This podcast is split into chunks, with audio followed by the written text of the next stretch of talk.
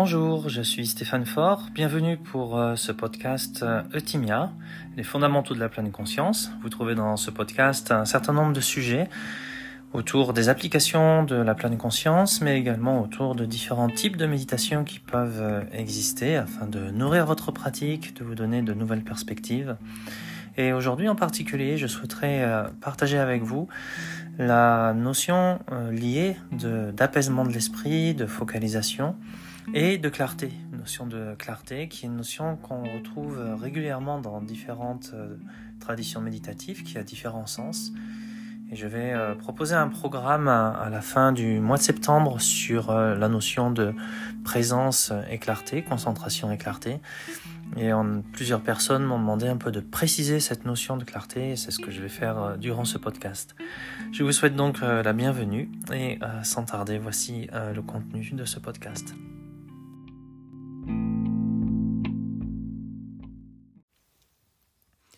Bonjour à tous, donc bienvenue pour ce podcast. J'aimerais euh, vous parler en cette période de rentrée du programme que je vais faire sur euh, la stabilité et la clarté. C'est surtout sur la stabilité et la clarté que je voudrais échanger avec vous plus que sur le programme en tant que tel. J'ai noté euh, dans mon entourage quelques questions sur cette notion de clarté il semblait euh, finalement pas évident d'associer euh, ces deux notions et pourtant en ce qui me concerne, surtout pour des pratiquants de la pleine conscience, euh, il me semble que c'est vraiment important.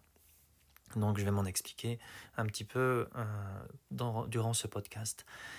Quand on fait le programme MBSR en 8 semaines, on insiste énormément sur le scan corporel. Si vous vous souvenez, on commence d'abord par le scan corporel, ensuite on passe à la respiration, mais même quand on commence à faire des mouvements en conscience, on continue euh, à pratiquer le scan corporel un jour sur deux normalement. La raison pour laquelle euh, on demande tant euh, de pratiquer sur le scan corporel dans le programme MBSR, traditionnellement, c'est que l'attention au corps est prépondérante dans la pratique méditative des quatre placements de l'attention et la clé d'entrée qui va ensuite nous permettre de comprendre comment fonctionnent les sensations, les émotions et les pensées.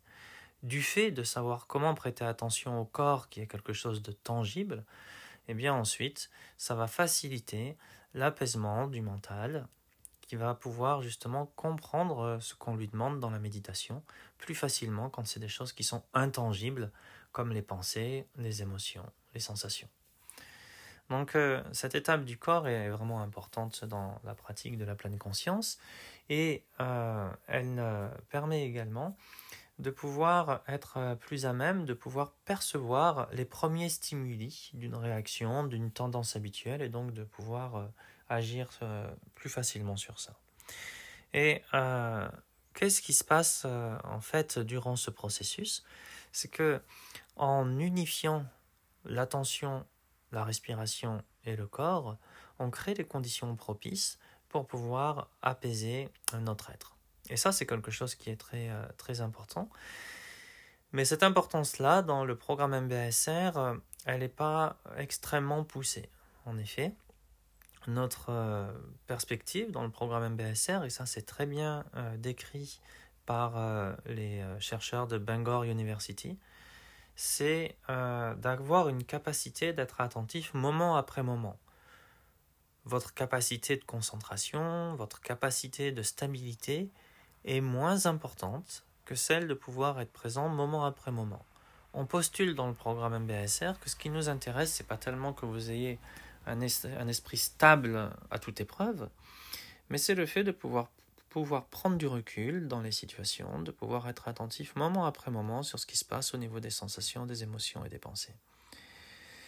La conséquence de ça, c'est que ça permet d'intégrer très facilement l'expérience de la pleine conscience dans son quotidien. On n'a pas besoin d'attendre d'être un méditant chevronné, stable, pour pouvoir avoir déjà des bénéfices dans son quotidien, car simplement en prenant conscience des sensations, des perceptions, des émotions, on observe déjà qu'il y a un début de pacification qui se fait, plus de recul, une meilleure gestion des émotions, etc.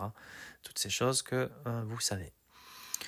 Par contre, euh, sur le long terme, cela peut poser quelques, quelques problèmes, ou en tout cas, ça peut nous motiver pour aller un peu plus loin.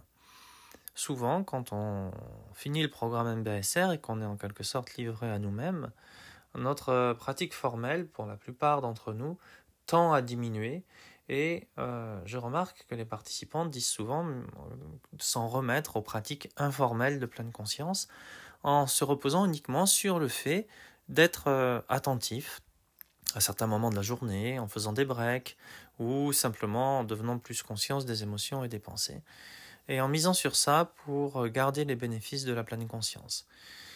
Malheureusement, sur le long terme, en abandonnant progressivement la pratique formelle, cette aptitude à devenir conscient va perdre en poids, va perdre en, efficience quant au changement de comportement et euh, dans nos capacités de transformation des émotions.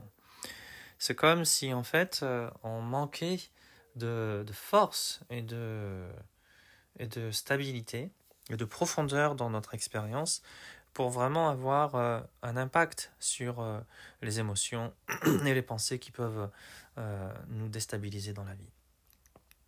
C'est la raison pour laquelle il me semble important de pouvoir avoir quelques méthodes pour pouvoir reprendre quand on le souhaite, et notamment à travers ce programme que je vais vous proposer, les bases de la pleine conscience à travers des méditations courtes mais qu'on peut répéter pour pouvoir justement garder euh, un peu comme la quille d'un navire qui permet justement de pouvoir garder cette stabilité même si euh, l'océan commence à, bouger énormément. On n'est pas tous égaux face euh, à la tension et à la stabilité. Et en plus de ça, notre environnement joue également énormément. Quant aux épreuves de vie, j'en parle même pas. Donc il va forcément arriver à des moments où la vie va se charger d'appuyer de, sur notre talon d'Achille en remettant en cause euh, des principes qui sont essentiels pour nous, de famille, de sécurité, de santé, d'intégrité. Et à ce moment-là, notre refuge, notre, euh, notre premier réflexe, euh, si on n'est pas entraîné, va pas du tout être la pleine conscience, mais va plutôt être un certain nombre de comportements qui, sur le long terme, on se rend compte qu'en fait, ils viennent jeter de l'huile sur le feu. Généralement, la peur, euh, les comportements compulsifs sont rarement très loin quand on, est euh, sollicité de cette façon. Du coup, euh, pouvoir arriver à avoir des méthodes simples qui vont nous permettre de stabiliser cette stabilité, de stabiliser cette capacité d'apaiser le mental est quelque chose de très important. Et on peut le faire de plusieurs manières. Donc, euh, celles qui sont les plus courantes, c'est en effet les pratiques de respiration, pratiques du corps. Mais il existe également des pratiques de visualisation, des pratiques aussi de mouvement en conscience. On sous-estime des fois parce que ça nous semble trop technique et qu'on doit y accorder trop de temps les pratiques euh, de mouvement en conscience, mais elles sont très utiles des fois pour pouvoir euh, apaiser le mental, parce que la méditation, des fois, notre mental est tellement puissant que dès qu'on se pose, euh, le mental est omniprésent, et finalement, on a peu de pouvoir sur ça, alors que des pratiques de mouvement en conscience, quand on les reprend et qu'on les coordonne avec un certain type de visualisation, peuvent euh, nous permettre, même dans des situations difficiles, de pouvoir euh, retrouver le chemin de la stabilité. Toutefois, euh, le chemin de la stabilité en lui-même n'est pas toujours une aide. En effet, pour la plupart d'entre nous, on a une vie active. On, travaille, on a une vie de famille, et même si on, vit seul ou qu'on est à la retraite, on a quand même des comportements sociaux jusque quasiment au bout de notre vie. Et ces interrelations, euh, comme on n'est pas ermite au fond d'une montagne, elles ont une importance. Elles ont une importance, elles nous nourrissent, parfois elles nous déstabilisent. C'est pour ça que euh, les gens qui ont fondé le programme MBSR avaient bien en tête le fait que l'idée n'était pas tellement de faire des gens des méditants extraordinaires euh, comme des ermites au fond d'une montagne, mais qu'il y ait quelque chose qui soit effectif. Toutefois, on peut parfaitement approfondir euh, la pratique de la concentration, la pratique de la stabilité, tout en gardant une forme d'efficience. Mais par contre, ce qui peut se passer parfois, et que vous avez peut-être déjà euh, expérimenté, c'est que vous vivez une expérience de méditation très sympathique, vous êtes bien, et puis ensuite, euh, quand il faut la quitter, que vous êtes en contact avec votre famille, vos conjoints, conjointes, ou simplement le monde, tout vous semble extrêmement bruyant et dérangeant comme si en quelque sorte la vie vous ravissait votre stabilité. Ce qui s'est passé deux éléments à ce moment-là, c'est qu'il y a eu une forme d'attachement plus ou moins subtil à un état de calme, et que cet état de calme lui-même joue comme une forme de distraction en quelque sorte. Avant, on était attaché à l'agitation de l'esprit, et tout d'un coup, quand on découvre la méditation et la stabilité, on devient fixé sur euh, cette recherche de stabilité. Et euh, en conséquence, ça peut devenir un obstacle pour certaines personnes, parce qu'elles ont toujours l'impression que quand elles méditent, elles sont bien, mais qu'ensuite, il faut euh, renoncer à ce, bien-être. Et c'est là que la notion de clarté peut vraiment être euh, intéressante. La notion de clarté, euh, elle est expérimentée, elle est décrite à travers les textes anciens, à travers un exemple assez parlant, qui est celui de prendre un verre et de le plonger dans un cours d'eau, dans une rivière, dans un ruisseau. Et ensuite, quand on sort le verre du ruisseau, on s'aperçoit qu'il y a plein de sédiments. Et quand on pose le verre sur une table et qu'on attend quelques minutes, on voit que les sédiments vont se déposer au fond du verre et que la partie supérieure du verre va se clarifier. Et euh, c'est une métaphore pour décrire comment fonctionne l'esprit.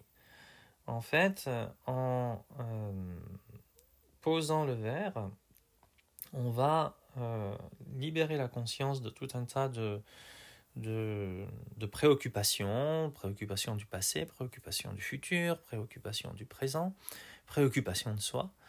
Et toutes ces préoccupations vont s'apaiser et va pouvoir émerger la clarté de ce qu'on appelle la clarté de l'esprit, c'est-à-dire euh, cette transparence, cette capacité justement de percevoir avec plus de clarté les tendances, les émotions, les perceptions sensorielles, et avec euh, ce sentiment de recul, d'espace intérieur qui commence à émerger. Alors euh, l'enjeu ensuite va être de garder cette clarté dans, euh, dans les actions. Dans la pratique du programme MBSR, cette capacité de garder la clarté est suggérée par notre agilité à être conscient des sensations, des émotions et des pensées de la manière la plus directe qui soit. Dans, euh, cette, euh, sur la base de cette euh, première expérience, il est aussi possible de développer cette capacité de clarté dans les interrelations, mais également dans les perceptions sensorielles. Et en conséquence, ça permet d'aller au-delà de, du fait de simplement être attaché à la paix de l'esprit ou à rechercher un état de calme particulier. En fait, on va pouvoir, grâce à cet état de calme, être conscient qu'on génère un état de clarté. Et ensuite, quand il va y avoir du mouvement, quand on va de nouveau reprendre l'activité, en fait, on va stimuler cette clarté en étant plus attentif à nos décisions, en étant plus attentif à nos réactions, en devenant moins fixé sur un état ou un autre, et cette expérience-là, c'est ce qu'on appelle l'expérience de clarté. C'est-à-dire qu'on ne met pas en opposition, au début, on met en opposition l'agitation et le calme, parce qu'il n'y a pas beaucoup de calme et il y a beaucoup d'agitation. Et puis progressivement, ensuite, on commence à générer un état de calme, et ensuite on devient attaché à, ce calme. Donc avant, on était attaché à l'agitation, maintenant on devient attaché au calme. En cultivant cette notion de calme, d'apaisement et de clarté, on arrive plus facilement à transcender euh, euh, ce, flot d'attachement soit, à la, soit à l'apaisement, soit à l'agitation, en considérant qu'une fois que l'esprit est calme, en fait, euh, dans les interactions, on va mieux percevoir les situations, mieux percevoir nos émotions et à prendre de meilleures décisions. Donc ce travail sur la clarté est à mettre en parallèle avec toute une démarche sur euh, les valeurs, qu'est-ce qui est essentiel pour nous, qu'est-ce qu'on veut mettre en place là, maintenant, dans l'instant présent, dans la journée, qu'est-ce qui est important dans notre vie. Et du coup, euh, ça rappelle aussi tout ce travail que euh, des fois j'attire l'attention sur à ça aux participants, c'est de faire de notre vie un exercice de pleine conscience, c'est-à-dire qu'est-ce qui vaut vraiment la peine d'être vécu? Qu'est-ce que ma vie, là, à cet instant, elle se met au service de quoi? Et ça, c'est un exercice de pleine conscience, et ça, c'est la conséquence directe de la clarté. La clarté, c'est la capacité de prendre en main le flot de sa vie, et euh, à défaut de pouvoir changer les choses, on peut au moins choisir au service de quoi en soi on agit. Est-ce qu'on agit au service d'une forme d'altruisme? Est-ce qu'on agit au service d'une forme de sentiment de compétition? Tout ça nous appartient et à titre personnel en tout cas, j'aimais pas forcément une valeur morale à ça. C'est vraiment à chacun de pouvoir ressentir qu'est-ce qui est vertueux et qu'est-ce qui n'est pas. Et généralement, il y a une intelligence du cœur, et c'est ça aussi la clarté, qui fait que naturellement, avec de l'entraînement, on sait euh, ce qui est important pour soi euh, et qui peut être bénéfique pour soi et pour les autres. Ensuite, euh, la vie se charge des fois de nous mettre face à des contradictions énormes, mais toutefois, on garde un cap, et c'est ça aussi la clarté. Donc la clarté, c'est vraiment l'espace intérieur qui se dégage grâce à la méditation et qui nous permet ensuite de pouvoir plus facilement être en pleine conscience avec nos proches, dans notre travail, dans nos décisions, dans nos indécisions, dans nos défauts, et qui nous permet justement de retirer euh, de l'expérience, de l'apprentissage et ensuite de la, mise, euh, de la mise en action. Ce qui est bien avec ce duo de stabilité et de clarté, c'est un peu comme euh, le disait euh, Nelson Mandela, c'est que vous perdez jamais. Soit vous gagnez, soit vous êtes dans l'apprentissage. Et du coup, c'est quelque chose qui peut rendre n'importe quelle vie extrêmement féconde et pleine de sens. Et euh, ce qui m'a inspiré ça, c'est vraiment aussi d'observer des personnes, des fois, qui sont dans des situations de handicap très sévères et garder euh, un optimisme radical euh, dans leur vie et avoir complètement transformé leur handicap au point de pouvoir être bien dans leur vie. Et qu'est-ce qui s'est passé C'est-à-dire qu'ils ont réussi à avoir suffisamment d'espace intérieur pour que justement ils puissent choisir de donner un sens à ce qu'il vivait, à le mettre au service de quelque chose qui nourrissait la vie, plutôt qu'au service de tendances morbides qui auraient pu faire qu'ils euh, s'écrasaient sur eux-mêmes, euh, dû aux très grandes souffrances qu'ils vivaient. Et euh, ce processus-là, il peut être facilité par la pratique de la pleine conscience. La pratique de la pleine conscience, euh, notamment autour des pratiques de stabilité et de clarté, va nous donner la possibilité de cultiver cet état d'apaisement, mais pas un apaisement pour l'apaisement, un état d'apaisement qui va nous permettre d'avoir un regard plus actif sur, euh, sur la vie. Et cet état plus actif sur la vie va nous permettre d'approfondir ensuite notre, euh, notre état d'apaisement fondamental. Au cours de ce programme, euh, j'ai eu aussi envie de pouvoir aller plus avant dans, les, euh, dans la notion d'agitation subtile. C'est-à-dire que le programme MBSR ne durant que huit semaines, il y a des, des, des tendances, des formes d'agitation qui sont en quelque sorte euh, la difficulté qu'on a fondamentalement à assumer, le fait que tous les phénomènes changent, le fait que euh, on attend une issue heureuse aux événements et on a peur que les événements aient une issue malheureuse, qu'on soit attaché au fait d'avoir euh, une bonne fortune, la peur que les choses tournent mal, toutes ces craintes et ces attentes fondamentalement créent une forme de bouillonnement très subtil qui euh, parfois génère une forme d'angoisse sourde qu'on arrive parfois à masquer en faisant du bruit dans notre vie, euh, la fête, en voyant des gens, en s'occupant en, quelque sorte. Mais dès qu'on fait rien, tout d'un coup, on peut ressentir euh, cette angoisse euh, existentielle qui est la conséquence de cette agitation profonde. Et ça sera peut-être pas forcément possible sur le petit programme de cinq semaines que je vais vous proposer, mais recevoir des instructions et partager ensemble euh, ces instructions sur euh, la manière dont on peut aborder cette, euh, agitation fondamentale, cette angoisse existentielle, fait également partie du programme et, la conséquence et en même temps rend possible la pratique de, la clarté et de l'apaisement. Elle en est à la fois le but et la conséquence. Plus on va pouvoir aborder cette, ces angoisses existentielles, ce mal-être, cette, euh, cette insécurité face à la vie qui est complètement naturelle, plus euh, la capacité de clarté et d'apaisement va devenir forte. Et inversement, plus la capacité de clarté et d'apaisement va devenir forte, plus on va être en lien avec cette, cette agitation fondamentale. Donc il me semblait que c'était très, très intéressant et essentiel de pouvoir euh, donner la possibilité euh, dans la méditation dite euh, laïque ou en tout cas religieuse de pouvoir justement avec des méthodes un peu plus, un peu plus élaborées que celles qu'on a dans le programme MBSR, de pouvoir s'attarder un peu sur, sur ces tendances de fond dont on n'aperçoit même pas que parfois elles nous empoisonnent la vie parce qu'elles sont généralement masquées par d'autres d'autres euh, d'autres préoccupations, d'autres tendances plus, plus immédiates et euh, elles avancent euh, souvent masquées.